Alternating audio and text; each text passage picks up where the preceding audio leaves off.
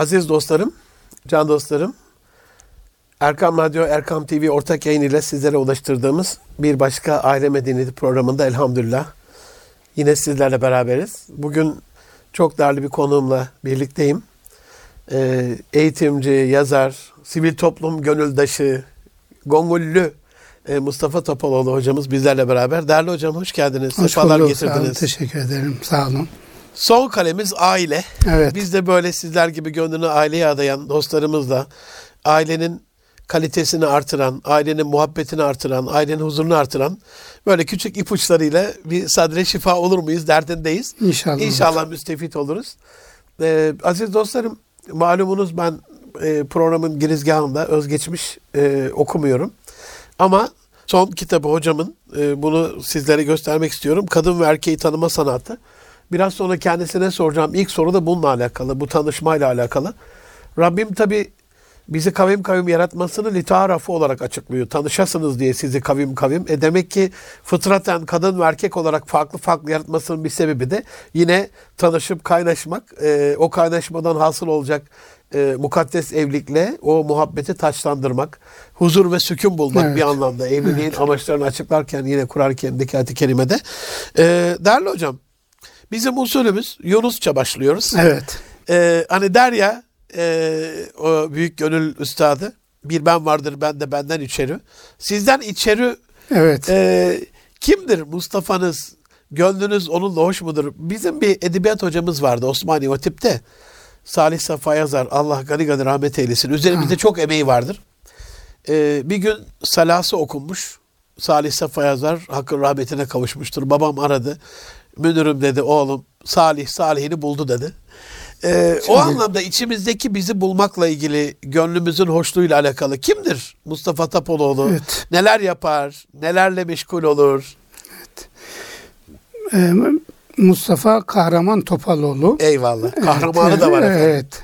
Kahramanoğulları derler bize. Ondan dolayı Kahraman Topaloğlu. Ee, Trabzon Çaykara doğumluyum. 8 yaşında hafızlığa başladım. Maşallah. Ee, 10 yaşında bitirdim. Ama hafızlığı isteyerek yapmadım. Zorla yaptırdılar. bize. O günün şartlarında hafızlığa yönelen kişi dayak yemesi lazımdı. Beni dayakla böyle zorla hafızlık yapmaya zorladılar ve iki senede de yaptım. Çok zekiydim, çok kabiliyetliydim. Maşallah. İsteyerek yapmadım.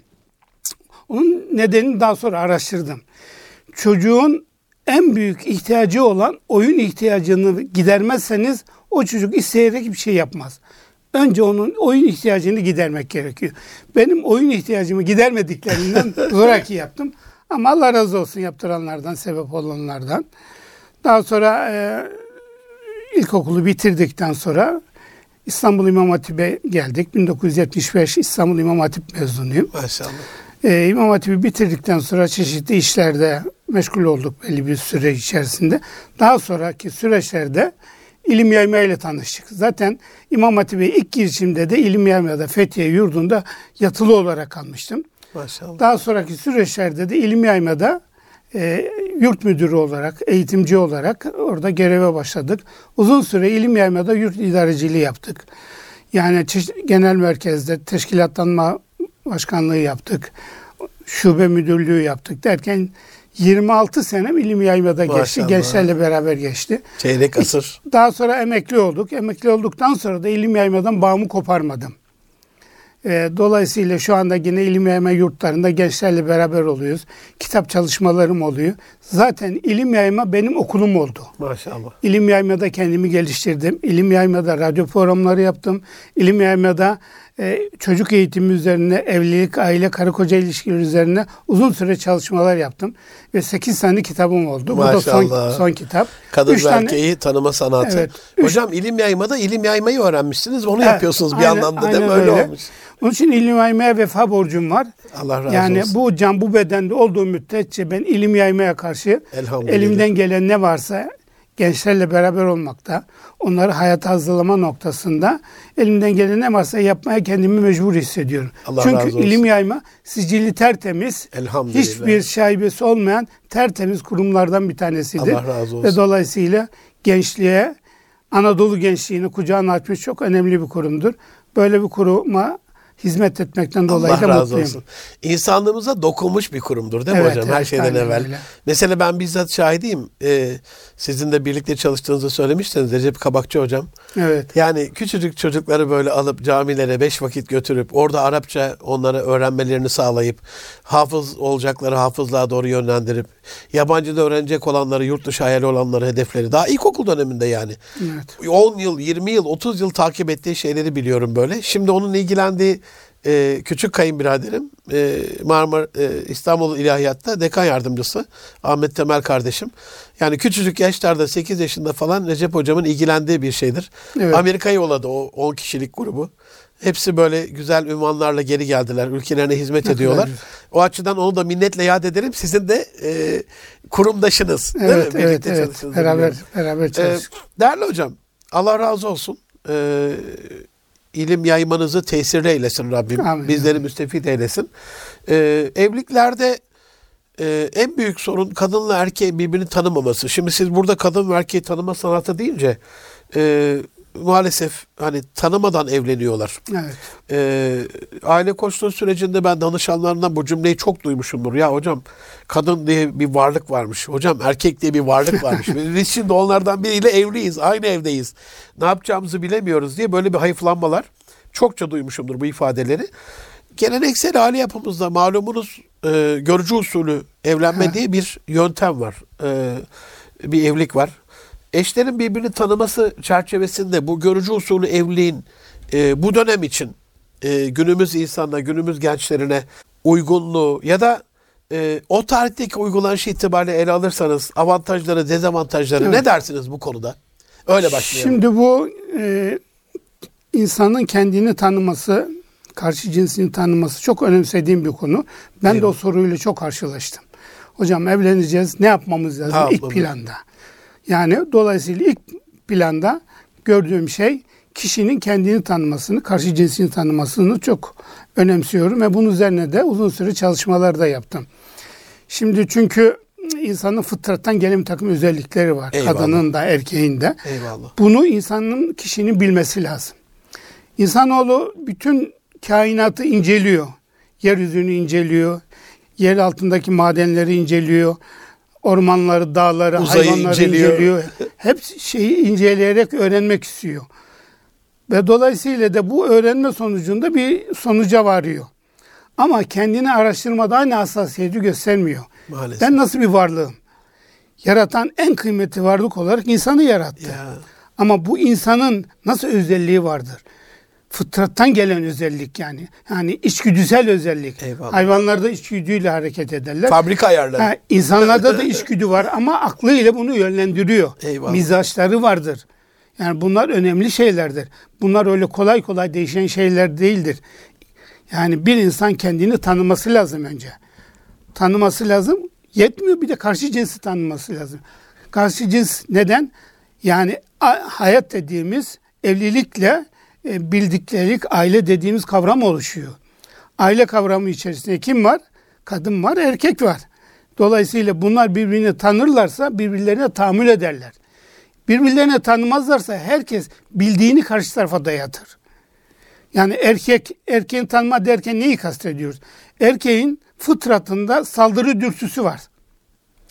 Bu saldırı dürtüsü Allahü Teala ona fiziksel gücüyle birlikte verdi. Hele hele erkek testosteron hormonu yükseldiği vakit saldırır. Yapısında var bu. Bunu kontrol altında tutabilmesi için de tabii bunun eğitimi var, öfke kontrolü var falan filan. Ama bir kadın bunu bilmesi lazım. Bilirse ona göre geçim olur, ona göre uyum olur, ondan sonra beraber beraberlikleri olur.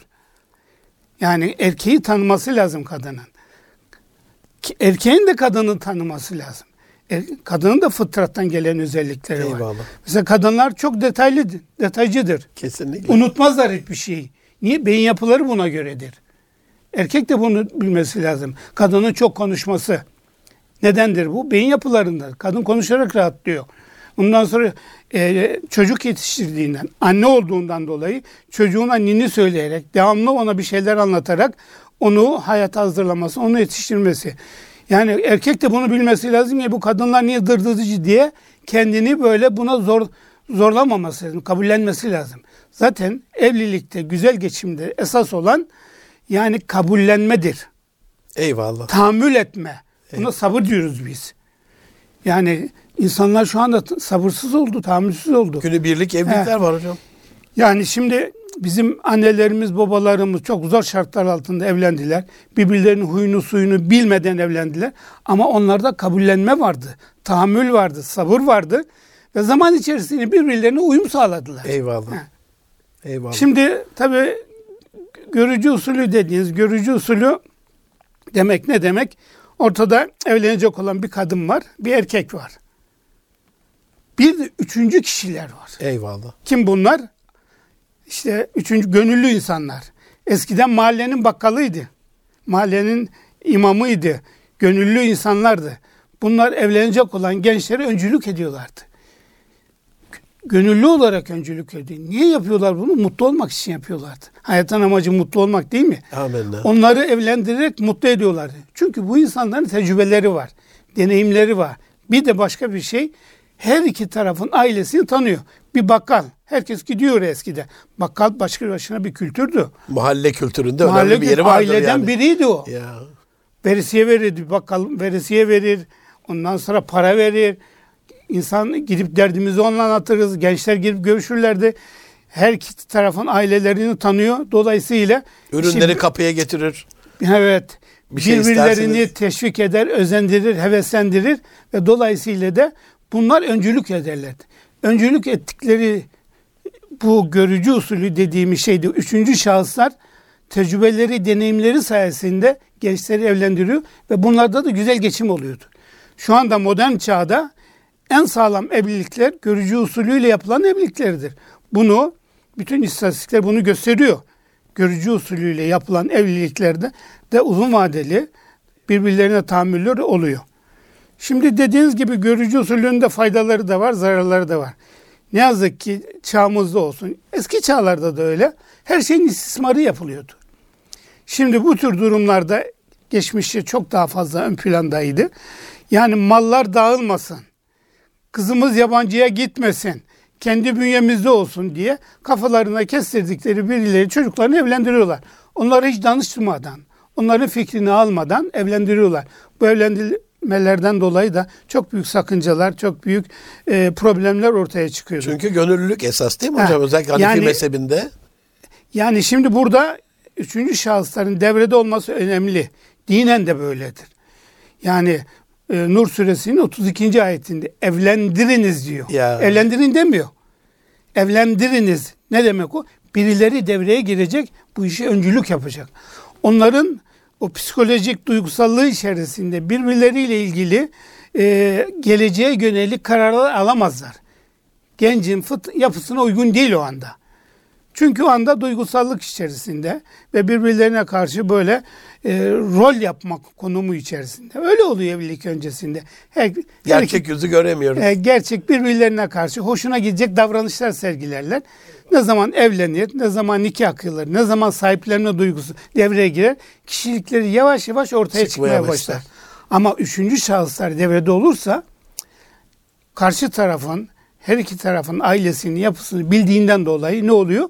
Burada Bu yüksek tecrübe onlara bir tecrübe bir oluyor, fayda deneyim sağlıyor. oluyor. Yani onlar bir gönüllü rehberdi yani. Şu anda terapistler var ya, Eyvallah. onların yaptığı görevi onlar yapıyorlardı. Hocam o dönemde anladığım kadarıyla hani e, Allah razı olsun e, dürüstçe ifadenizden dolayı bu ilahi bir şey değil, Allah'ın emri değil. Suistimali de olmuştur dediniz. Ama suistimali bile olsa evli çiftler sabrederek o evlilikteki hayrı ortaya çıkarmışlar. Geçmişte görücü usulü hani daha mutlu bir yuva şeyine vesile E, olmuş. işte o, o, o tutum yanlış bir şey. Amenna, Ama yap, amenna. yani ailelerin e, üçüncü şahısların devre olmasın, devrede olmasını tavsiye ediyoruz. Eyvallah. istiyoruz ama Eyvallah. ne yapacak? Gençleri önce tanıştıracaklar.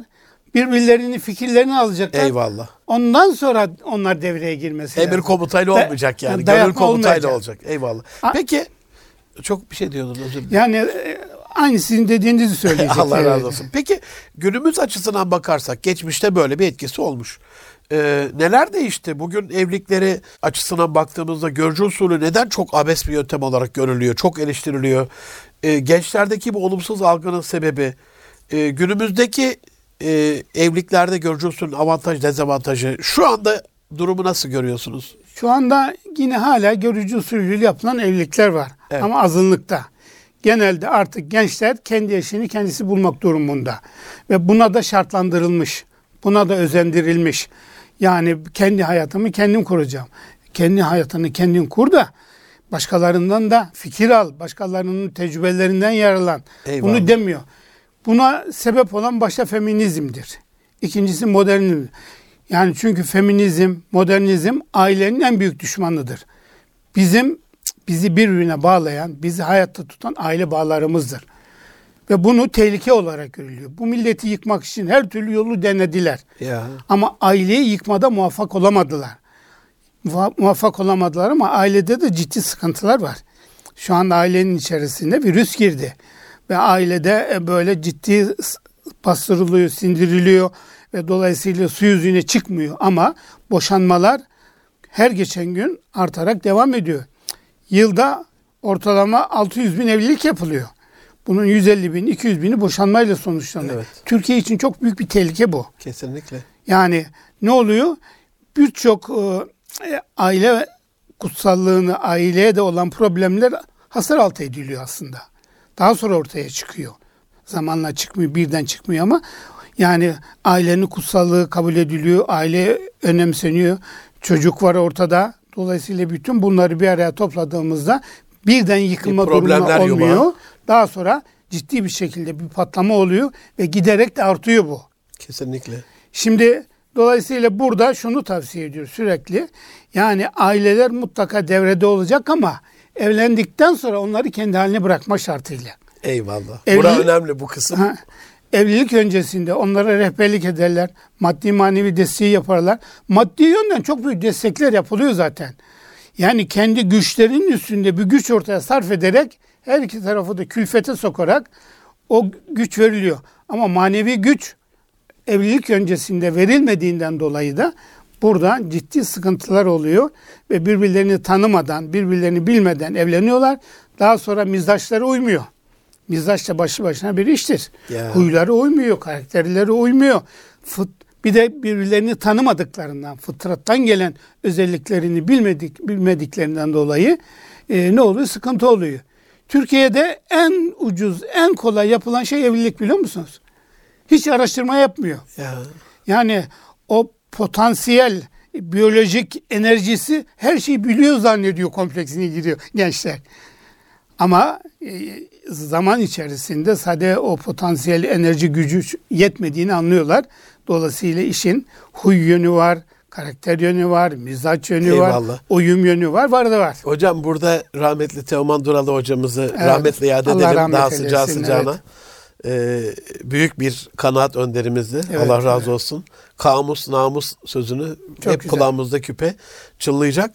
Üç şeyin künhüne varmadım dediği şeyin biri evlilikti yani. Evet. O büyük üstad bile bir filozof olarak, bir filozof olarak evliliğin künhüne varamamış. Yani bu kadar zor bir olay Şimdi aslında. şu- Ama kolayca yapılıyor işte böyle çocuk oyuncağı gibi görünüyor. Yani şimdi şunu da söyleyelim yani biz bununla ilgili seminerler yapılıyor. Siz de yaptığınız razı olsun. kitaplar yazılıyor. Birçok şeyler anlatılıyor. Bizim vazifemiz tedbir almak. Eyvallah. Daha sonra işi biraz da talihe bırakmak. Kısmete bırakmak lazım. Dua etmek lazım. Tedbir aldım, tevekkül edeceksiniz. Her şey dört dörtlük olacak diye bir hüküm yok. Ama nedir yarın öbür gün bir durum olduğunda, bir sorun olduğunda ya Rabbi diyeceksin. Ben elimden geleni Elimden yaptım. geleni yaptım, eyvallah. Nasibim buymuş, Eyvallah. kısmetim buymuş, imtihanım buymuş diyecek. Eyvallah. Ee, hocam bir parantez sorusu. Dediniz ya evlen ne kadar zaten çok büyük destekler yapılıyor. Ama evlilikten sonra müdahale olmasın. Ben acizane evliliklerin bitmesinde müdahaleyi bir numaralı problem Evet, olarak evet, görüyorum. evet, evet, var. Sizce bir numaralı e, sebep nedir bu boşanmalarda? Yani bir, Bir numaralı sebep e, bu iletişimsizlik, İletişimsizlik. Eyvallah. Şu anda e, iletişim çağında yaşıyoruz ama bu iletişim teknolojik iletişim. Yani duygusal bir iletişim değil. Kalbi bir iletişim değil. Birinci derecede bu. Kimse kimseyi, herkes kendini akıllı zannediyor yani. Akıllı telefonlar çıktı ya. Ya Kendini de telefon yerine koyuyor. Çok akıllı olduğunu zannediyor. Her şeyi bildiğini zannediyor.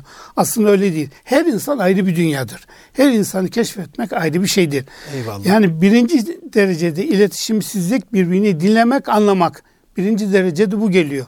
E, ondan sonra sizin de dediğiniz gibi ondan sonra cinsellik geliyor. Orada da ciddi sıkıntılar var. Çünkü bilinçsiz bir cinsellik evliliğin de araçlarından bir tanesi cinselliktir. Cinsellik olmadıktan sonra evlilik yürümez. Üçüncüsü de aileler devreye giriyor işte o zaman. Evet. Ailelerin müdahalesi. Hele hele kayınvalideler bu hususta çok meraklılar yani. Yani emir altına, emir komuta altına almayı çok e, şey yapıyorlar. Yani kadın kadının kurdudur derler ya. Gelinini kıskanıyor nedense bu. Yani artık yani bu şey haline geldi. E, mizaç haline geldi. Mizaçlar kalıcı değil ama sürekli yapılabiliyor, yapıla zaman içerisinde mizaç haline geliyor.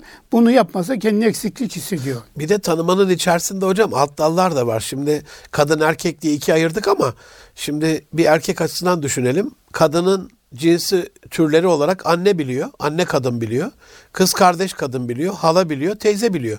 Ama şimdi bir eş geliyor, bambaşka bir şey. Bir kayınvalide evet. geliyor, bambaşka bir şey. Tabii psikoloji... Bir baldız geliyor, bambaşka bir şey. Yani bu yeni tipleri de türleri de öğrenmesi gerekiyor aslında. Yani bir psikolojik olarak insan yani bir evladını kendi kanından, kendi canından dünyaya getiriyor, yetiştiriyor. Daha sonra elin kızı geliyor. Yani 20 yaşına kadar ömrünü veriyor. 20 dakikada elin kızı geliyor elinden alıyor onu. Yani psikolojik olarak onu kabullenmek zor bir şeydir aslında. Ama nedir? Olgunlaşmışsa, bilinçli bir e, olgunluğu varsa bunu zaman içerisinde kabullenir. Eyvallah. Bir de gençler de şunu da bilmesi lazım yani. Kendi haline kalacaklar diyoruz ama anne kutsaldır. Anne manevi destektir. Ona hürmet etmeyi. Amin. Evlenen, Cennet kapısıdır yani ha, her şeyden. Ondan evvel. sonra evleneceği eşle yani annemize birbirimizin ailesine saygılı olmayı ileride zaten onunla ilgili de İnşallah. konuşacağız. Aziz dostlarım Mustafa Topal hocamla beraberiz. Hocam e, kadınla erkeği birbirini tanıması önemli dedik ama burada kritik bir şey var tabii bir de evlilik öncesi mahremiyet var. Evet. İslami çerçevede bu nasıl olur? Bunun sınırları nelerdir? Ne söylersiniz bununla ilgili? Şimdi eskiden bu iş başı başına bir sorundu. Çünkü eskiden iletişim yoktu. Eskiden birbirleriyle görme durumu yoktu. Eskiden aşk da vardı. Şimdi aşk yok. Neden? Aşk neden oluşur? Bir şeyi çok istersin, çok seversin, arzularsın. Ulaşamayınca. Ulaşamayınca o sevgi, o arzular birikir, birikir aşk olur. Şimdi aşk evreden çıktı. Ama sevgi bitmez zaten. Sonsuz bir şey. Yani insanlara ulaşmak çok zordu. Aracılar oluyordu, başkaları oluyordu, arkadaş oluyordu, dost oluyordu. Dolayısıyla da bir de İslami kaygılar da işin içerisine Eyvallah. girince çok daha zor oluyordu. Şimdi teknolojik çağda hiçbir sorun yok, hiçbir problem yok. İslami açıdan da bir sıkıntı yok. Mesajlarla, telefonlarla, ondan sonra birbirleriyle böyle rahat bir şekilde bağlantı kurulabilir. Yani ciddi olan e, evlilik müessesesini kurmaya yönelen gençler e, birbirleriyle görüşmek dinen de bir sakıncası yoktur zaten. Buna e, Peygamber Efendimiz'in hadislerinde de vardır aynı şekilde birbirlerini görmeleri, birbirlerini tanımaları. Yalnız burada hassas olan bir şey var. Ona dikkat etmek lazım. Nedir hocam o? Yani hassas olan alaniyet. Eyvallah. Alaniyet önemli. Çünkü e, gizli beraber e, kıytı köşelerde beraber olmak olduğu vakit içgüdüsel duygular daha doğrusu işte cinsel duygular devreye giriyor. Çünkü erken cinselliği görselliğe dayalıdır. Kadın iki dokunsallığa dayalı olduğundan erkek bu hususlarda çok aktif konumdadır. Ve o anki e, içgüdüsel duygusu devreye girerek e, bunu e, başka türlü yöne yöneltir. Bunun adına flört diyorlar. Flört biz, bizim anlayışımıza göre var. Piyasada uygulan bizim anlayışımıza göre değil de piyasada uygulanan şekliyle ilgili beraberliktir. Beraberliktir. Dolayısıyla burada alaniyet önemli. Nasıl önemli? Yani birbirlerini tanırken bir başka kişilerin de devrede olması. Eyvallah. Bir araya geldikleri vakit yani kız tarafından, erkek tarafından birisiyle beraber gelip birbirlerine tanışmaları, birbirleri konuşmaları gayet tabii normal bir şeydir, olağan bir şeydir. Geleceğe yönelik çalışmalar. Üçüncü şahısların mutlaka devrede olması lazım. Görücü usulü de bu var. Amenna. Görücü usulü nasıl ki sağlam temeller üzerine evlilikler kuruluyorsa. Dolayısıyla nefsinizle baş başa ha, bıraktırmıyor iki genci. Yani bu nedir? Dinimizde bu literatürde bu ne olarak anlatılıyor? Üçüncü kişi olarak nedir? Yani baş başa kaldıkları vakit şeytan devrededir ya. o zaman. Dolayısıyla bunu e, buna hassasiyet gösterilmesi Hocam, lazım. Hocam çok kritik bir soru daha sorayım. bunun suistimal edilmemesi adına süresi ne olmalı? Bugünün gençlerin anlayacağı şekilde. E, niyetimizi aldık bir hanımefendiyi. Bununla evleneceğiz.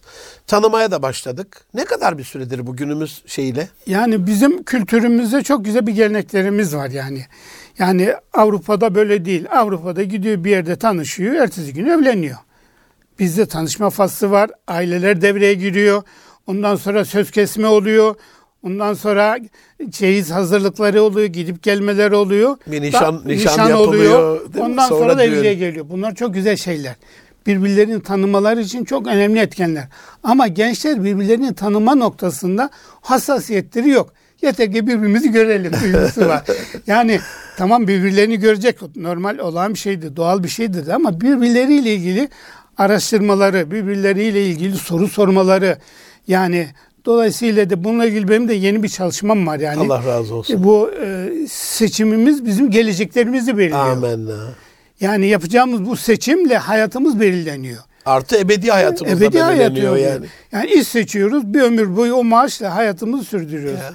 Arkadaş seçiyoruz bir ömür boyu arkadaşımızla beraber oluyoruz. Eş seçiyoruz bir ömür boyu onunla beraber hayatımızı sürdürüyoruz. Yani geleceğe yönelik bir takım tedbirlerin alınması noktasında duyarlı olması. Hani duyarlılıkla birlikte araştırıcı olması.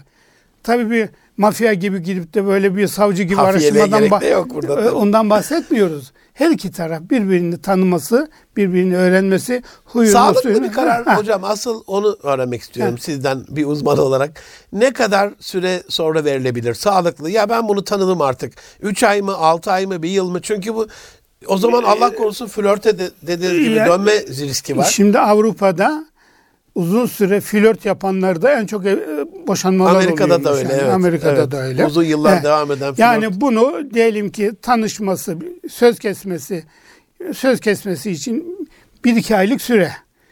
Ondan sonra nişan için 4-5 ay bir süre. Eyvallah. Bir seneyi geçmemesi lazım. Toplamda bir, Bir senede seneyi geçtiği vakit ne oluyor biliyor musun? lazım. Dedikodular devreye Allah giriyor. muhafaza. İnsanın aklı karışıyor. Başka Allah şeyler devreye giriyor. Fitne fesat derken o evlilik tehlikeye giriyor. Eyvallah. Allah razı olsun. Sizin tabii 8 eser var. Ee, bizim bu en son de- eseriniz diye tanıttığımız kadın ve erkeği tanıma sanatından başka.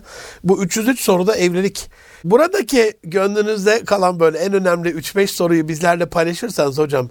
e, Evet. Yani bun, burada ben e, bunu çok önemsediğim evlilikteki esas amaç nedir yani? Niye evleniyorum Yani niye mi? evleniyor? Yani evlilikteki esas amaç evlilik dediğimiz kavram e, ruhsal, bedensel e, ve sosyal bir dini görevdir. Yani bunu her vatandaş, her insan bu zamanı sırası geldiğinde yapmak durumda. Evlilikte amaçlar var, araçlar var. Amaç dediğim vakit hemen cinsellik derler. Cinsellik amaç değil, araçtır. Yemek yemek amaç mı, araç mı? Tabii ki araç, Araç değil ama mi? yemek yemeden de olmaz. Eyvallah. Cinsellik de öyledir. Esas amaç yalnızlıktan kurtulmadır bu. İnsan evlenmeden önce konumu ne olursa olsun yarım insandır. Kesinlikle. Dinimiz de böyle kabul ediyor. Yani evlenen insan dininin yarısını kurtarmıştır. diyor. Tamamlamış oluyor. Evet. Eyvallah. Diğer yarısı için de mücadele etsin, uğraşsın. Birincisi yalnızlıktan kurmadı, kurtulmadır. İkincisi aile olabilmektir. Üçüncüsü neslin devamıdır. Amenna. Dördüncüsü de mutlu olmaktır. Bütün amacımız zaten mücadelemiz mutlu olmak içindir. Yani para kazanmamız, evlenmemiz, e, hatta din bile, dini ibadet yani mutlu olmak için. mutluluk için Mutlu diye. İşte bu evlilikteki bu esas dört amacı insan çok iyi bilmesi lazım ve buna göre hareket etmesi gerekiyor. Diğer biri de şimdi aile kurumu krizde mi diye hep soruyoruz. Aile kurumu Avrupa'ya göre krizde değil. Ama kendi kültürel değerlerimize göre krizdedir bana göre. Niye? İşten işe kaynıyor. Yani Osmanlı da birden yıkılmadı ama Doğru. e, 3. Selim'le birlikte başladı. 300 sene mücadele etti. Ama sonunda e, virüs içerisine girdiğinde kurt onu kemire kemire sonunda yıkılmasına mahkum etti. Aile de böyle. Aile ile ilgili tedbirler alınmazsa gö- bu tedbiri hep devletten beklemiyorum. Gönüllü kuruluşlardan. Tedbirler alınmazsa gelecekte çok Allah muhafaza. ciddi anlamda krizler olur. Zaten aile bitti mi Allah e, muhafaza. yani her şey bitti demek. O şekilde almak lazım. Evet. Diğer bir de evlilikte ilk yapılması gerekenler nelerdir diye o 303 sorudaki sorulardan bir tanesi de bu. Onu biraz evvel de konuştuk. Kendini ve karşı cinsini tanıma. Tanımakla başlıyor. Anne baba olma olgunluğuna erişmek gerekiyor. Erken yaşta evlilik nasıl tehlikeliyse, sakıncalıysa geç yaşta evlenmekte sakıncalı. O da o da başlı başına bir konu. Şimdiki gençler evlenmek istemiyor. Evet. Ama gelede nasıl gelecekte nasıl bir tehlike, nasıl bir e, e, zor dönem bunları beklediğini farkında olsalar evlenirler ama. Ama bilmediklerinden gününü yaşamaya çalışıyor. Geçim bilmesi lazım. Evlilik, aile, çocuk hakkında bilgi edinmesi lazım. Evliliğe ortak akılla e, Karar karar, vermek gerekiyor. Evet, kaç, kaç yaşında evlenmeli diye onu çok soruluyor. Çünkü o neden soruluyor? Şu anda 35-40 yaşının üzerine çıktı evlilikler maalesef. Bu çok tehlikeli bir durum. Hem kadın için hem erkek için. Yani e, bunun evliliğin aslında yaşı yoktur. Zamanı vardır. Zamanı gelen evlenecek. Ha nedir? Yani somut olarak bunu belirleyecek olursak yaş olarak yani bir erkek yani askerliğini, okul hayatını falan filan hesaba katırsak 25 yaşından sonra e, yaşını geçir- geçirmemesi lazım. Yani e, kızlar da yani 20, 21, 22'ye kadar günün şartlarını göz önüne bulunarak söylüyoruz. Yani 22, 23 erkek de 25 yaşına kadar mutlaka evlenmesi lazım. Yani arabamı alayım, e, ondan sonra dairemi alayım, onu alayım, kar- kariyerimi kazandım falan filan dersen hayat akıp gidiyor. Eyvallah. Ee, Eyvallah. derenin, köprünün altında çok sular Çok akıyor o sular zaman. akıyor. Eyvallah. Evet diğer bir soru da eş seçiminde eş adayları birbirine gerçek yüzleri neden göstermezler? Bu dünya kurulduğundan beri böyle. Evlilik öncesinde herkes birbirine rol yapıyor. Gerçek kimliklerini ortaya koymuyorlar. Niye? Psikolojileri öyle. Birbirlerini beğenme, dinleme duygusu var. Herkes birbirine hoşuna gidecek davranışlar sergiler. Gerçek kişilikleri daha sonraki süreçlerde evlendikten sonra, cicim ayları bittikten sonra ortaya çıkıyor. Evet, Evliliğe eksik ihtiyaçlarla gidilmeli. Bu çok önemli bir şey. Gençler şimdi el alem böyle yapıyor. E, Arkadaşlarım ne der, akrabalarım ne der. Yani öylesine borçlar içerisine giriyorlar. Öylesine eşyalar. En mükemmel bizim Evet, düğün en olsun mükemmel bir değil mi? Yani evlerde şu anda bizim eşyalar oturuyor. Biz oturmuyoruz yani. Çok haklısınız Böyle hocam. öteye biri kıvrılarak evlerin içerisine dolaşılıyor. O kadar eşya var. Çok haklısınız. Halbuki bizim büyüklerimiz, e, annelerimiz, babalarımız, dedelerimiz, ninelerimiz hep böyle fakirlik, yokluk içerisinde evlendiler. Ama o yokluk onları birbirine bağladı. Kesinlikle. Birbirlerini sevmelerine vesile oldu. Ve dolayısıyla zaman içerisinde alın teriyle kazandıkları onlar için kıymetli oldu. Değerli oldu, huzur Değerli getirdi, oldu, mutlu etti onları. ve ondan Şimdi sonra- ne gelse mutlu Evet, değiller. Hazır bir şey insanı mutlu etmiyor yani. Doğru. Alın teri olması lazım. En kıymetli e, kazanç alın teriyle elde edilen kazançtır. Eyvallah. Onun için yani o kadar masraflara, o kadar külfetlere girilmemesi lazım. Eş adayları birbirlerini araştırmaya nereden başlayacaklar diye bir soru sorduk. 303 soruda. Aha. Birincisi aileden. İnsan kişilik kimliğini ailede kazanıyor. Arkadaşlarından, mizaçlarından, e, inanç birliğinden, kendi ailesinden ve kardeşine nasıl davranıyor. Bu önemli bir şey. Mesela Çünkü karakteri ortaya çıkacak evet, değil mi? şimdi mesela dedik ya evlilik öncesinde burada gençler de var. Onları da söyleyeyim. Bekar, bekardır onlar. Eyvallah. Yani bu seçeceğimiz eş bana nasıl davranır? Baksın kardeşine nasıl davranıyor. Nasıl davranıyor? Ama habersiz bir şekilde Ya. gözlemlesin. Kardeşine nasıl davranıyorsa sana da öyle davranacaktır. Annesine babasına nasıl davranıyorsa senin annene babana da aynısını davranacaktır. Bu kişilik, kimlik bu şekilde ailede kazanılıyor. Onun için aileden başlayarak bunlara da dikkat Eyvallah. etmesi. Bunlar daha çok detaylı Eyvallah. şeyler. Hocam e, bu ilk dört soruda şeyi söylediniz ya evliliğin amacıyla alakalı yalnızlığı, yalnızlığı bitirip aile olmak. Ama günümüzde de ya bu devirde evlenilir mi? Özellikle bizim İslami camiada. Evet. Evlenseler bile böyle bir topluma çocuk yapılır mı? İşte kariyer dediğiniz gibi daha önemli, işim daha önemli falan derken böyle bir yalnızlık, bir bencillik bir şey var. E- evet, egoizm bu, ön bu, planda. bu neden e, sizce ve bunun önüne nasıl geçilebilir? Yani teşvik etsek de edemiyoruz. Yalnız kalmayı daha cazip görüyorlar. Şimdi onun çok nedenleri var. Yani bazı şeyleri de açık açık dillendirmemiz gerekiyor. Birincisinde kapitalist sistem bizleri maddeci bir bakışla bakmaya yöneltti. Nasıl geçinirim, Maalesef. nasıl midemi doyururum, nasıl hayat sürdürürüm. Yani bu işin manevi boyutunu hesap etmiyor yani. Evlilik bir berekettir. Evlilikte Amenna, e, bir amenna. e, bereketle birlikte gelen bir hayat nizamı vardır. Yani bunu da hesaba katmak gerekiyor. Evlenmeyen insan e, dedik ya yalnızdır. Ama bu yalnızlığı giderme noktasında e, ya işte kariyerim yükselsin, biraz daha para kazanayım, e, ondan sonra ay, e, ekonomik yönden biraz daha güçlü Birikim duruma sahibi dim- olayım geliyor. falan diye Ne gidiyor. oluyor biliyor musun? Bu arada biyolojik ihtiyaçlarını birçok genç rahatlıkla giderebilecek bir ortamdayız.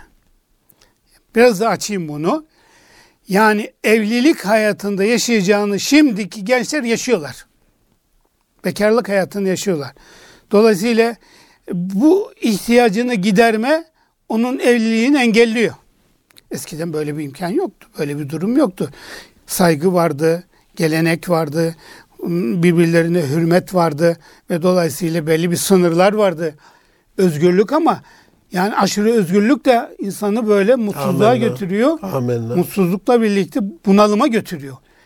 İnsan hayatında da sınırlı olacak, iş hayatında da sınırlı olacak.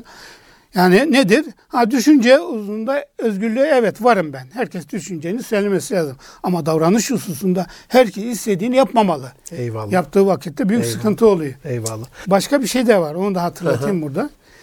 Geç evlenenlerde boşanmalar, flört yapanlar, geç evlenenler Kesinlikle. boşanmalar daha fazla oluyor. Böyle bir istatistik var. Evet var bununla ilgili araştırmalar. Niye? Çünkü beğeniler değişiyor. Adam o yaşına kadar öyle boş mu geldi yani? Beğenileri değişiyor, şey zevkleri değişiyor. Karakter kemikleşiyor bu sefer. bir de- kırılıyorlar. Bir de bir şey daha Tokuşunca. söyleyeyim. Yani bunlar bilinmesi gerekiyor. Eyvallah. O yaşa kadar gelip illaki bu kişilerin bir takım hayat tarzları oluyor. Ya. Yaşam tarzları Ya, oluyor. ya. Ve bunlar ileride evlilik hayatında da olsa o hayat tarzlarına yöneltiyor insanı. Kendi eşiyle eğitilmiyor. Ya. Alışmış. Bu da ihanetler, ihanetlerin birçoğu aldatmalar maalesef. nedenlerinden bir tanesi de bu. Alışmış adam. Velhasılı- Allah dikkat etmemiz nasip eylesin. Hocam aile elbette hani karı kocanın mutlu olması için e, kurulan bir müessese. Ama sırf bunun için de değil. Bir de çocuklarımız var. Sizin bu e, Ailede Sorumluluk Eğitimi adlı eserinizden yola çıkarak programın Evet. son bölümünde e, böyle kısa kısa üçer sorumluluklara değinsek. Mesela kadınların kocasına karşı üç temel sorumluluğu desek.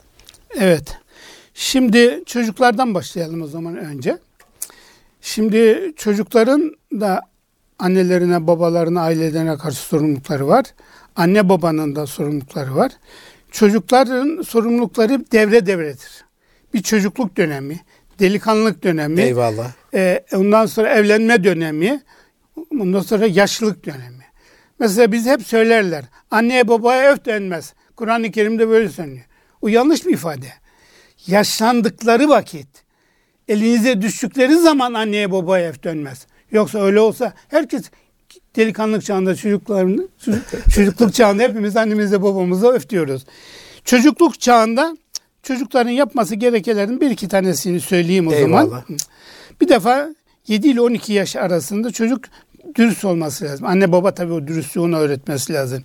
İtaatkar olması, sesini annesini yükseltmemesi, habersiz iş yapmaması ve bir de dinin emri anne babadan izin almadan yatak odasına girmemesi. Eyvallah. Delikanlılık dönemine gelelim. Yani bu da 13 ile 20 yaş arasıdır. Gereksiz tartışmalara girmemesi lazım. Çünkü o yaşlarda çocuklar hareketli oluyor.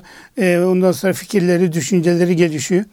Ya, yanlışlar yaptıkları takdirde özür dilemeli. Maddi külfet olmamalar. Çünkü asalak yetişiyorlar. Maalesef. Kendi varlığıyla ortasını o şeyini ortaya koyması gerekiyor. Yanlış dahi olsa da evlilik döneminde kendisi için istediğini annesi babası için de istemesi lazım.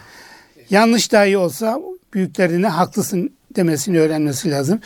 Çocuklarını ve anne babalarına saydırıp sevdirmemesi lazım. Anne babanın e, çocuklarına karşı vazifelerini onlardan da birkaç tane şey söyleyelim. Şimdi her şeyden önce evlenecek olan önce eş adayını seçerken dikkatli olması lazım.